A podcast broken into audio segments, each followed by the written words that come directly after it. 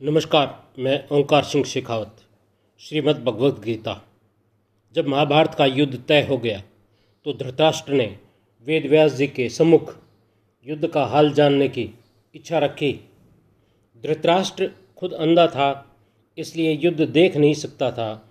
इस पर वेद व्यास जी ने उसे दिव्य दृष्टि दे दी। तब धृतराष्ट्र ने कुछ विचार करने के बाद कहा कि मुझे हाल चाल तो जानना है, पर युद्ध नहीं देखना। क्योंकि मैं अपने परिवार को मरते हुए खुद नहीं देखना चाहता। इस पर वेद व्यास जी ने दिव्य दृष्टि संजय को दे दी और संजय ने युद्ध का पूरा हाल धृतराष्ट्र को सुनाया।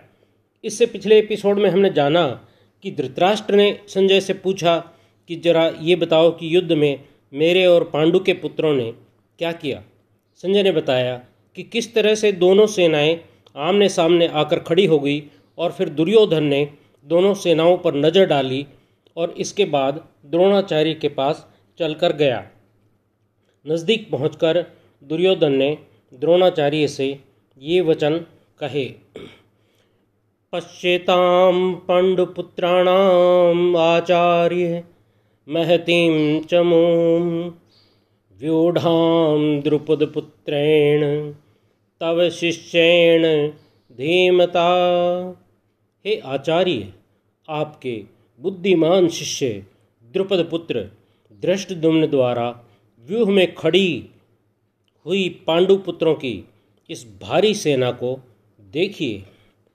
O teacher behold this great army of sons of Pandu arranged in battle order by your talented disciple the son of Drupada इन शब्दों में दुर्योधन का मुख्य उद्देश्य द्रोणाचार्य को उकसाना था।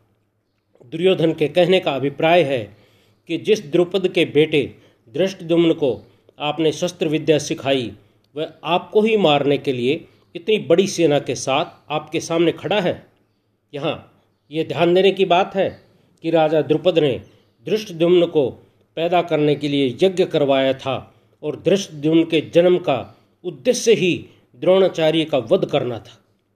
दुर्योधन ये बताना चाह रहा था कि अगर पांडव आपसे प्रेम करते तो आपके विरोध में दृष्टदुम्न को अपना मुख्य सेनापति नहीं मराते कहने का मतलब ये है कि अब आपको भी पांडवों को हराने में कोई कमी नहीं छोड़नी चाहिए। सेना तो वैसे कौरवों की बड़ी थी, क्योंकि उसमें सात लाख और चार लाख कृष्ण के यदुवंशियों की सेना थी। इस तरह उनके पास ग्यारह लाख सैनिक थे और पांडवों के पास मात्र सात लाख। इस तरह सेना तो कौरवों की बड़ी थी, लेकिन दुर्योधन यहाँ पर पांडवों की सेना को बहुत बड़ी बता रहा है। इसका तात्पर्य यही है कि द्रोणाचार्य युद्ध में पूरी ताकत लगा दें। इसके बाद संजय बताता है कि पांडवों और कौरवों की तरफ़ से कौन कौन से रथी महारथी युद्ध में भाग लेने के लिए आए थे, इसके बारे में हम अगले एपिसोड में जानेंगे। नमस्कार।